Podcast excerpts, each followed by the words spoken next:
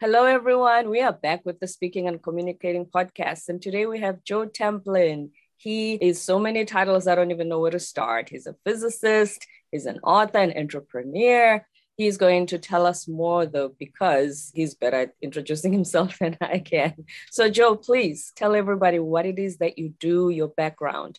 Uh, so basically, I'm a Swiss Army knife or maybe I'm MacGyver and I just use a Swiss Army knife, yeah. in that I've got an incredibly eclectic background that has given me the opportunity to control my own destiny in a lot of ways and take different paths. So no matter what happens, whether it's COVID completely shutting down the speaking circuit, or when I was working for a quasi governmental office and there were some changes in terms of legislation and financing that made it so that was no longer viable, or when I left being a financial planner because of some issues there, or when my kid was diagnosed as autistic. And so I was like, okay, complete and total change. It just allows me to have resiliency. I don't know if I'm really answering your question, but I am a hyper adaptable individual that does whatever I can to help make the world better for other people and bring out their excellence. That I so, think is a really great mission. Now, before we started, remember there was something you were going to share. I forgot. and that's why we started recording already. but basically, when you were talking about the book, oh, the book, yeah, excellence, yes, I said usually we see these kinds of books where you have 365 day actions. It'll just be one sentence, and you have to write your five gratitude points, etc. Mm-hmm. But you actually have an entire thesis on each topic and an action item for 365. How did you? 366. I included for leap year. Oh, leap year too. See, nobody's left out. How did you come up with all of that? Well, it's based on a lot of my experience, and I did a lot of research to help support it. But one way that I've come to look at life is life is sort of like a video game. I've got a lot of friends who program video games, and I've got teenage kids, so they play video games.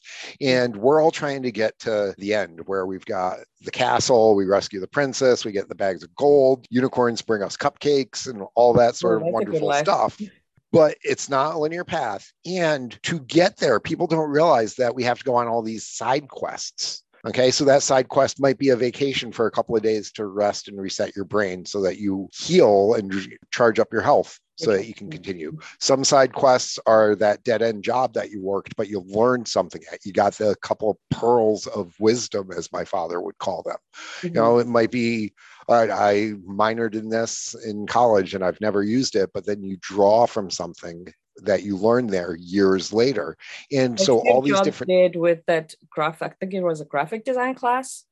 Yeah, he actually took a calligraphy class. Calligraphy, sorry, calligraphy. And class. that's the reason yeah. why we have all of the wonderful, cool fonts mm-hmm. within Macintosh and now within Windows, is because of that side quest that he had.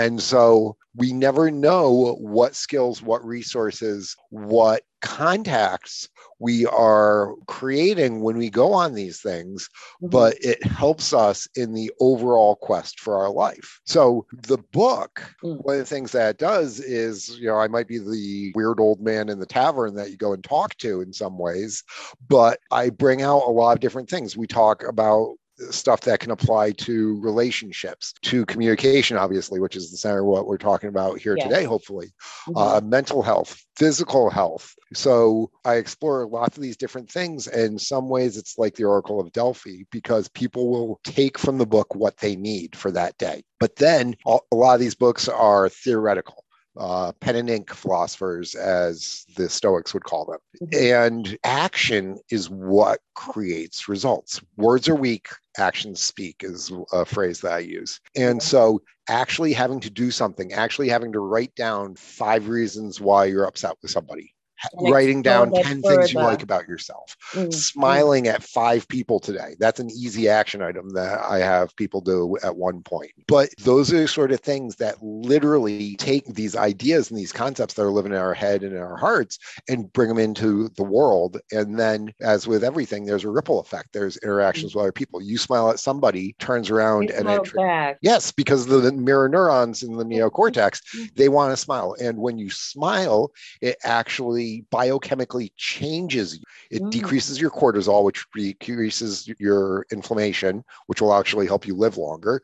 It helps you feel better. It stimulates the positive hormones in the body, where it's dopamine, serotonin, mm. oxytocin, and it does this. And so you actually become better. And so there's lots of little things like this that you can create as micro habits or mm. micro tools that you can pull on out when you're having a bad day, where you need to change what's going on, or you want to set stuff up for good performance. For mm-hmm. example, before I got on the podcast this morning, I did what I do before I get on any podcast or any big presentation. I listened to Princes of the Universe by Queen, which is my theme song uh, oh. in some ways. And so I've been using this to literally flip the switch for 25 plus years. I can literally hear the first opening strains. Also, I'm like, Yes, let's go. That's right. Yes, that's why when you go to the seminars, they always start with this pump you up music and people mm-hmm. dancing on top of chairs, so that before they get started, that's exactly the exactly. But what we want is we want everybody to find their own particular song. I have mm-hmm. a client who is an opera singer, and his song that gets him going is mm-hmm. the Hallelujah choruses from Handel. He hears that. I'm not going to sing because you know I can carry a tune in a bucket to its grave, basically. So you know, but he hears that opening theme, ah, and all of a sudden he's, let's go. Yes. For me, when I'm born in the 70s, so when the jitterbug, there you go. that gets me going. You know how sometimes people say, "Good morning, how are you doing? Oh, I can't believe I'm going to work. I can't believe it's a... what is it that they're missing, you think, in general? Obviously. Ooh, they're, they're missing a lot of things. Different. So one thing uh, I saw a statistic that 75 to 85% of people hate what they do for a living. Okay. I, I, just can't comprehend that because if you don't like what you're doing for a living, then use that as a stepping stone. Use that as a side quest to get back on your main quest. Hey, get skills, get resources, get the finance get the contacts, develop yourself, build out your resume, take the additional classes that you need, work on mm-hmm. yourself, whether that's becoming a, a martial artist so that you have the confidence, whether it's taking the speaking classes so that you can communicate more effectively, whether it's getting the advanced designation. Okay. Explore these side quests and make it so that you can then bring it back into the main quest. So, people who hate what they do for a living, that is a them choice. It's not like we're bored and you have to go be a carp or you're born to be a king or things like this. You have the choice as to where you want to take your life. So, if you're hating your job, sit down and figure out why you hate your job. Sit down, do a SWOT analysis on yourself, strengths, weaknesses. Do some dream casting and say, five years from now, if things were going really well, this is what my life would look like. Now, if five years from now, that's what it would look like, and you're at here, what do you need to do to go from point A to point G? You can reverse engineer and see the steps that you need to take to get there. Right. Begin mm-hmm. with the end in mind, as Stephen Covey would say. Right. I love how you said reverse engineering, being an engine, having gone to engineering school. There you go. Yes, because what happens is a lot of people might have the excuse of I feel stuck or there's so many options lately, I don't know which one to pick. Okay. So if you feel stuck, then it's not because there's too many options. So those are mm. two different mindsets. If you feel stuck, why do you feel stuck? Why are you staying in that job? Is mm-hmm. it because you need the benefits? Well, where else could you get benefits that are that good or better? Mm-hmm. Maybe it's another position within that company that doesn't suck your soul away. Because let's say that you work for a college okay and you're working in the you know multimedia area. Mm-hmm. you can take classes at that college to study anything so that you can then do other things. let's say you're working for a big conglomerate like uh, general electric or, or something like that. Okay what can you do to get to a position someplace else within that organization that lights you up better? Or even the same department but different job. Well lateral transfers occur all mm-hmm. the time. And one of the things that we find is when people get into a new position, whether it's the exact same position in a new company or it's uh same company but a different position, mm-hmm. they tend to be happier for a little while. Yeah, there's some hedonic adoption that uh, happens here, but there is a reinvigoration. And so look and see how you can reinvigorate within your job, even in the same thing. Maybe I can do more of this, or maybe I can explore that, or I can start self development by taking these classes. LinkedIn mm-hmm. Learning is a great place to be able to build skills. Hell, on YouTube, you have the entire MIT course catalog. Literally, no excuse to not be learning new skills that are part of your overall quest that mm-hmm. improve your life. And by starting a process of mastering anything, whether it's the guitar or martial arts or a new language or underwater basking, whatever, finding something that you really enjoy that you're pursuing like that, you're going to get more happiness in other places of your life. But here's the thing what I was saying earlier is the SWOT analysis for me is also key because a lot of people will know what they want or the fact that they're unhappy right now. Mm-hmm. They don't know what they want. They know what they don't want. Okay, but that's a good that's a good starting place. It's a good start, but if you ask them, so what it is that you want? So then if they don't know what they want right now and can't articulate it, they feel like maybe being stuck in this devil that they know is a better option. Right. And so what I try and do is I try and remove the reality, the concreteness from this. When yeah. you're a little kid, if you're told, okay, sit down on the carpet here at school and close your eyes, we're going to read a book. And once upon a time, and all of a sudden they're transported to a magic world. Right. Okay. And they're visualizing this. Why don't we do this as grown-ups? Okay. Sit down, close your eyes for a moment, take a deep breath. Imagine your life in five years. Life's going awesome. Just feel it. You know, you feel excited. You hmm. enjoy what you're doing with work. Things are going well with the family. You're healthy. Okay.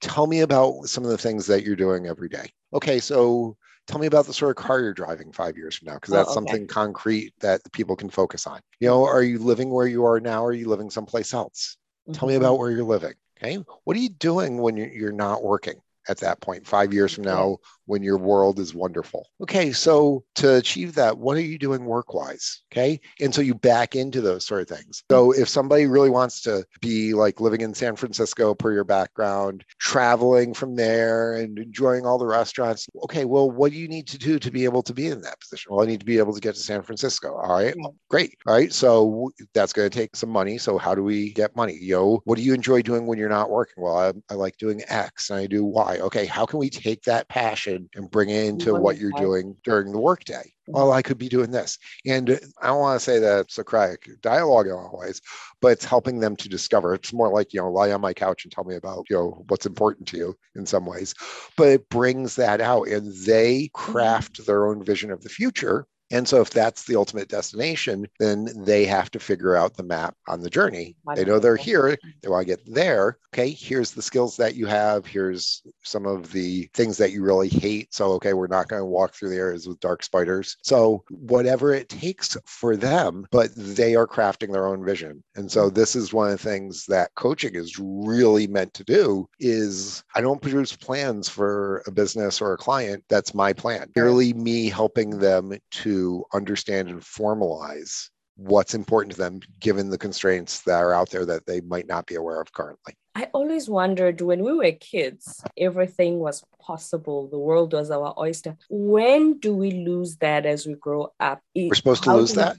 that? I feel like a lot of grown-ups, as soon as all the urgent responsibilities come into the equation, everything just falls back. All the excitement about life, all the hopes and dreams, all the looking forward to something. We, and we, part of it is because they allow that to happen. I've got special needs kids, I've got multiple businesses, you know, I've got all these responsibilities, mm. but I still maintain a childish aspect in a lot of ways. I mean, like I took my kid to McDonald's, uh, my youngest one, a couple weeks ago, grabbed him mm. a Happy Meal, and he's like, "Oh, you can have the toy," and I got Stitch. Oh, and you know, because Stitch is Stitch is my spirit animal. Okay, oh, you know, Ohana means family. Plus, you know, he's pretending to be Elvis. Really mean so, guy, but I remember him. Yeah. All right.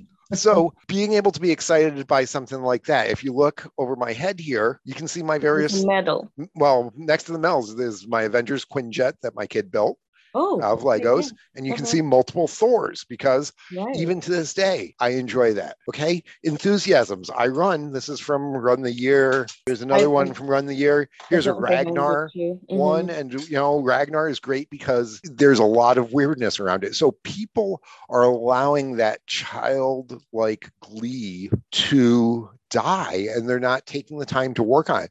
You know, if you want to play the cello, you take the time to practice on it. If you want to have a positive mindset, you take the time to play with. You want to have some good insight and maintain your childish attitude in a lot of ways, go hang out with a bunch of five year olds. Okay. I'm a, a, Cub Scout leader, and my eight year old Cub Scouts come on in. They're talking about Minecraft and this and that. And they get me all excited about it, whatever cool socks I'm wearing for the day. And that gets me excited and happy. You know, play with the kid. Uh, my 11 year old, he's got uh, autism and ADHD. So he's a little bit weird, as he likes to say. He's, he calls himself a mutant, and that's awesome. He's got his superpowers, and I love him dearly. Yeah, and yeah. so a couple of months ago, we took a box and he turned it into a tank and like we put a gun on it and he was like spaceman spiff for a little while. So enjoy that. What if you don't have kids play with your neighbors kids play with your nieces nephews find somebody else because even just watching you know kids do something on tiktok or one of your friends on facebook posting something like that that will help reinvigorate that. And when you have that little spark of madness that mm-hmm. robin williams talks about don't lose it. Feed it let it grow and see how it will then affect your other things. As Albert Einstein said, part of the key to wisdom is keeping the joy of childhood all throughout your life. That is so key. Like I said, I think a lot of us as we grow, we lose it. And that's why the excitement for life in general just fades away one of the things we do is we get excited, we start something. So I started Joe's book and I'm doing this action item for today. And a few weeks down the line, I'm going to fall off the wagon. So, what you do is you figure out a way to set things up so that the default is doing what you're supposed to. I mean, this is nudge theory from behavioral economics. This is why Thaler ended up winning the Nobel Prize in economics a while ago.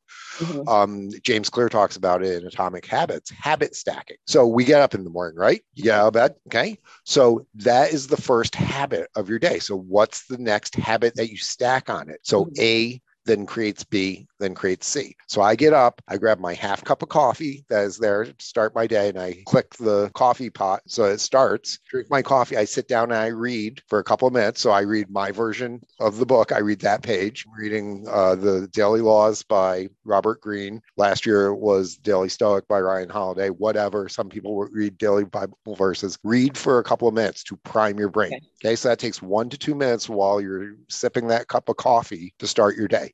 And you can't do anything else until you do that. You got up, coffee, read, mm-hmm. then what's your next step? For me, it's workout for about 20 minutes to get my brain going and all that. And there's some things I do every single day. Like I do 100 punches every day with each hand every single morning, no matter what. I've done that for 35 plus years, other than times when I've been in the hospital and couldn't. But I've thrown over 10 million punches in my life every single morning and i don't need to think about that to pull that skill set out if, right. if something happens.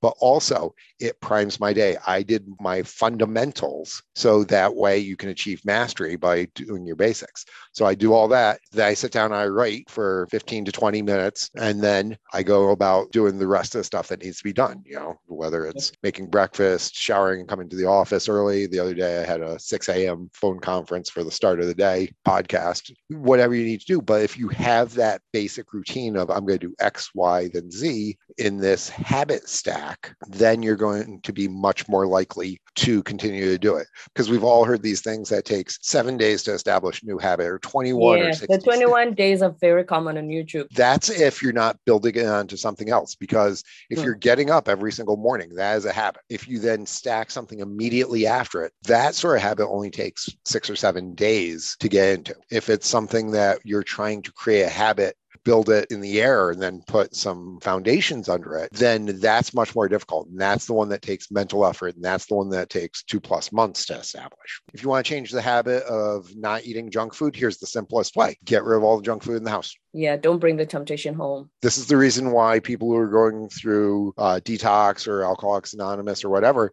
they remove all the alcohol from around them. So they remove the triggers for those habits. Mm-hmm. They make it very difficult to make the bad choice, going back to nudge yeah. theory. And then they start removing the people that lead them into doing those bad things. So one of the best things that people can do to develop better habits is cut out the people that lead them to do the bad things. And surround so, yourself with the best five people who will lead you to where you want to go. Exactly. If you want to become more of a runner, start hanging out with runners. Right. If you want to become more intellectual, hang out with people who are more intellectual. If you want to become a higher performer in some capacity, hang out with high performers. So some mm-hmm. of the people that I interact with on a regular basis are like Tom Hegna, who's in the International Speaking Hall of Fame. He's been a very good influence on me. One mm-hmm. of my mm. closest friends has his PhD, and he's also a major in a special forces unit. I've got other friends who are PhDs in different capacities. So I hang out with people who are smarter than me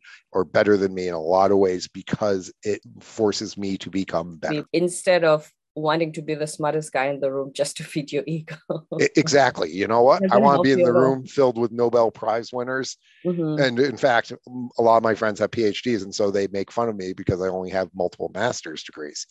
And so it's pushing me. So, okay, eventually I'll get my PhD. Maybe PhD. Richard Branson said that's the reason he's a billionaire he hires smarter people than him. Right. And he also had a great mentor who helped him understand the aviation industry and who allowed him to accelerate his learning curve in some ways. So you have somebody who's drawing you along like that, and you have other people who are pushing you. Mm-hmm. And it creates a very different dynamic than sitting on the couch eating Cheetos watching The Bachelor. That's very, very true. Why is it also, like I said, we fall off the wagon? Why do we get so pumped up in these retreats and we go home and for the first two, three weeks, we really do what, because we're still feeling pumped up. What mm-hmm. happens? Mm-hmm. Where does that energy go when we eventually? Because there's motivation, there's discipline, and they're very, very different. You hear, you know, a great concert and you get motivated. You mm-hmm. get that beaker and he's up there, he's like, yeah, yeah, yeah. And there's this energy Everybody, in the room that yeah. you tap into. As Muhammad Ali said, champions are made in the dark on the roads when nobody's watching. It's the capability to continue to get up and do the grind even when you're not getting the results. Going to the gym for five, six, seven days in a row, that's mm-hmm. when it starts to hurt that's when your muscles are aching and you know hungrier and you're tired and you have no physical results yet because you're in the bottom of the j curve. You're, the results are about to start coming. So discipline equals freedom as jocko willink talks about. Having the discipline to do the things you need to do every single day. Why do we because like we want that quick hit. We want to say okay i ate healthy today. Hey look i lost you know five ounces they want that quick feedback as opposed to saying, okay, this is going to suck.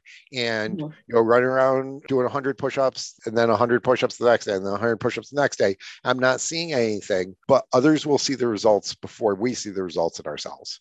And if you're doing something that is huge, like building a cathedral or building a business, being able to run an ultra marathon or having a long term relationship with somebody that lasts decades, there's going to be those little things that need to be done all the time that get overlooked. And so if you skip it once, nobody notices. My right. cello teacher in high school, Herr Doblin, he's died 15, 20 years ago, but he what made a major impression on me because he practiced every single day, even into his late 80s. And I asked him why. He said, if I don't practice one day, I notice. If I don't practice two days in a row, the critics notice. If I don't mm. practice three days in a row, the public notices. And we actually, for the most people, have the reverse of that professional idea is that, you know, oh, I can skip a day. Doesn't matter. Nobody's watching. Nobody's watching. Exactly. Integrity is what mm-hmm. do you do when nobody's watching? Nobody's you've watching. got integrity to your belief system, into your dream, and you know, I need to do X today to achieve Y down the road, because this is painful in the moment, whether it's not eating the donut, and I love donuts. Why does that little pain or discomfort make us quit? Because we, we want the end result, we certainly do, but what, what but we don't want it badly enough because we have this disconnect between me today and me in the future. Hmm. And so I've got a very close friend who's like, I don't care about the future in any way, shape, or form. What I do, you know, I don't care how it impacts others or me. I care about what feels good in the moment. And she at least was able to articulate mm. what everybody else does in some capacity. And she takes it to an extreme. Okay. Right. Like an addict Okay. An addict will do whatever to get that fix in the moment to relieve that pain or feel good, mm-hmm. no matter what the consequences, no matter what it does to their family, no matter what it does to their finances, no matter what it does to their health. They need that moment of feel good.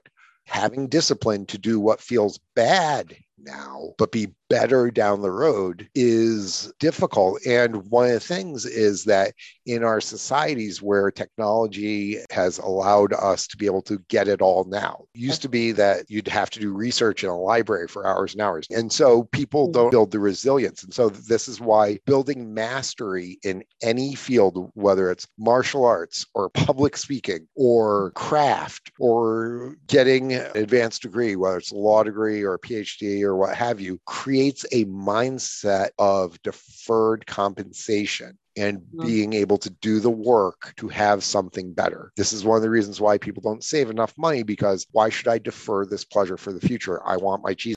A friend of mine said to me, society has taught us to seek happiness, which I think is that instant fix, is that mm-hmm. I'm happy now, instead of fulfillment over the journey, over the discipline, as you were saying. Yes, that's exactly it. As a martial artist, you know what? I have fallen in love with busting my butt and, you know, sweating uh, to the point where where it, I'm just dripping and gross and all that, and loving the process of getting there. Mm-hmm. I hate running, even though I'm an ultra runner. I do it because I hate it, but I love doing it. The process of doing it, writing the book, sitting down and working through the problems. Okay. Everybody wants just an instant solution. Here's the answer. No, you need to struggle with it because, you know, is it really our fault in the sense that even the motivational speakers they do promise the instant solutions? That's how they outdo each other. Joe said it takes you 365 days to go through his 366 days to go through his book and start to see results. I will show you how to do it in 21 days which is a that's great.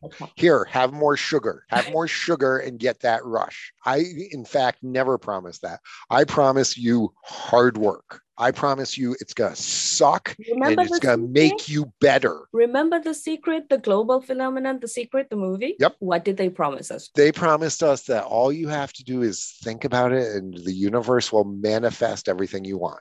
And, Does that sound yeah, like hard work? Yeah, that's a bastardization actually of your reticular activation system is the filter that we have mentally to see the world hmm. because it allows us to not be completely overwhelmed by all the stimuli that we're getting. So what you think about you can become. If you're thinking I can't do this, yeah, that's going to happen. But if you're thinking about, okay, what are potential solutions about this? And this is one of the things that scientists have. They start working on these problems and they keep thinking about it and thinking about it and thinking about it. And so their mind becomes focused on working and solving that. Entrepreneurs are focused on finding opportunity. And so they see additional opportunities because their brain is wired this way because they've wired it this way. And so the secret is a bastardization of if you think about it, it'll happen. No, if you think about how you are going to make it happen, it will happen. And then you have to do the work. And so it's a combination of these two things is yes, the people without a vision will perish. You have to have that vision. But guess what? You got to pick up the tools and get there. You got to do the work. That and I so think the second part, the second part, the missing element, the action and the tools, the saying it's going to take work. Yes, we have to think the way that they taught us. But I feel like that missing element is what made people have this idea that just thinking about it is just going to miraculously manifest. And that's why I think it was the bestseller that it was. Because at the end of the day, we do want the instant solution the yes people don't want it hard there's two ways there's the easy way and there's the right way this story that Ryan Holiday quotes at the start of his book Courage is Calling, oh, which yeah, I've always loved. The, the, the Hercules yeah. story. You know, he's mm-hmm. standing there as a young demigod, and there's two paths and there's a goddess standing along each one. Mm-hmm. One promises them all the worldly, earthly desires, a life of ease, happiness, no struggle, everything easy and brought to him. And he can have that in a normal mortal life, and in three or four generations, he's forgotten. The other goddess promises pain, promises struggle, promises risk, because he could die in battle. He could lose everything. He's going to have heartache and suffering along the way. But there's the potential of godhood, of becoming an immortal and taking his place on Olympus with the others. How many people take the easy path? How many take the hard right path? I would guess the bigger percentage went this way. Yeah, probably 80%. I was reading something that uh, Dr. Dweck, I believe it is, did some research, and only 40% of people have a growth mindset, which means that three out of five people will take the easy route wherever possible. Yeah, I would not dispute that. As my dad says about his academic career, jokingly, he made the top half possible. But if you look, those people who have that growth mindset and also have conscientiousness mm-hmm. around it, so they have the combination of openness and conscientiousness, those people outproduce overall on average tremendously and there's no guarantee of success. But if you want to maximize your chances, you work hard. You work hard on yourself and on your career and developing your skill set and your resiliency. And you do the difficult things. Because if you learn to fail and overcome it and fail and overcome it, then guess what? You fail. There's well, so much to learn from that already. Yeah. Versus the snowplow parents who just push everything out of the way. And those people don't develop the skill set of resiliency. Mm. And so they break pretty easily. So, what would you say is your life motto before we close? Excellence as opposed to convenience. Excellence as opposed to convenience. Excellence is a process. Yes, it takes every day to mm-hmm. get and maintain excellence. It would be easy to stay in bed. It would be easy to take the easy, safe career path. It right. would be easy to not challenge ourselves. But mm-hmm. is it right long range? And are you going to be happy with your future self by taking that route? No. If be an advocate for you 10 years down the road. What would that person want mm-hmm. you to do today? Yeah like that phrase your future self will thank you. So will your future self thank you based on the habits that you've cultivated now? Yes. So we have excellence adaptability work hard don't get off the wagon just because it's getting hard or inconvenient. And, and maintain your childish attitude. Have fun with it. Have fun. That is like, so key, especially for most of us grown-ups.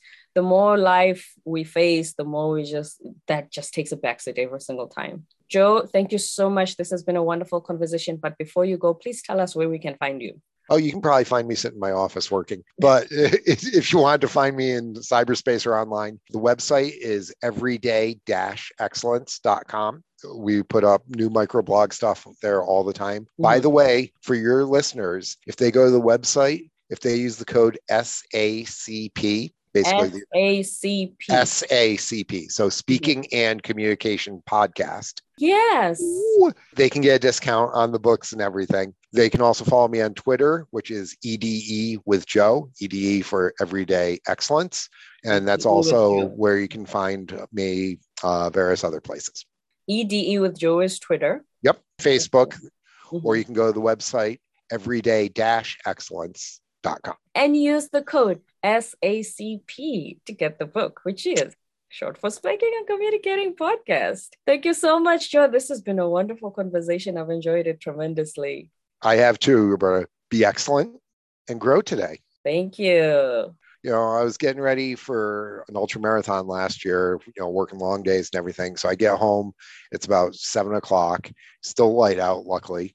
And I see that there's these dark clouds on the horizon and everything. I'm like, oh, it's going to rain. I could just stay inside or whatever. I'm like, no. And I go put my shoes on I go on out knowing it's going to rain. And within five minutes, it started raining. It was horrible. It, I mean, it downbeat. My shoes did not dry out for a week. Good thing I had other shoes.